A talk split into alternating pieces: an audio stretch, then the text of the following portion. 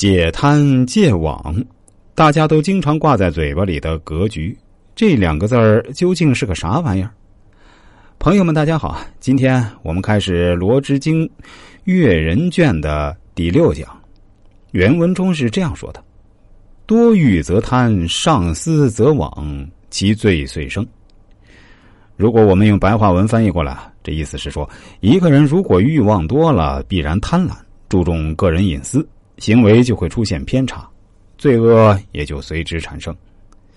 在这句话里面，作者其实是顺着仁者多欲，其性上思的话来做进一步递进说明的，而这也正是告诉人们《罗织经》罪名的入口。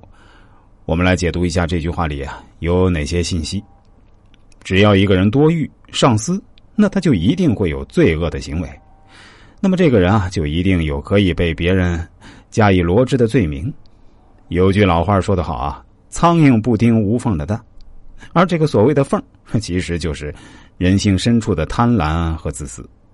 确实如此，贪婪和自私是人性自身无法克服的缺点，也是我们人类一切罪恶产生的根源。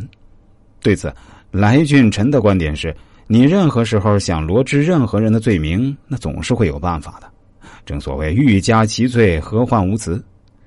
实际上古往今来，很多宗教哲学和圣贤的教导都十分强调这一点，比如儒家荀子的性恶论，基督教圣经里通篇都是在强调人是有原罪的。来俊臣在这句话里不但揭示了人性不可避免的有罪这个真理啊，还给出了人性之恶的来源，那就是贪婪和自私。这些都是作者传达的理念，可谓洞察力极强。贪婪不仅仅局限于钱财，只要一个人得到了，既然每个人的人性中都有贪婪和自私，那么我们在职场中应该如何面对自己和别人的贪婪和自私呢？请大家带着问题啊，来听我讲一个历史故事。生活在西汉时期的主父偃，起初穷困潦倒，连借钱都无处可借。世态的炎凉使他对世间的一切充满了仇恨，发誓一定要出人头地，报复那些羞辱过他的人。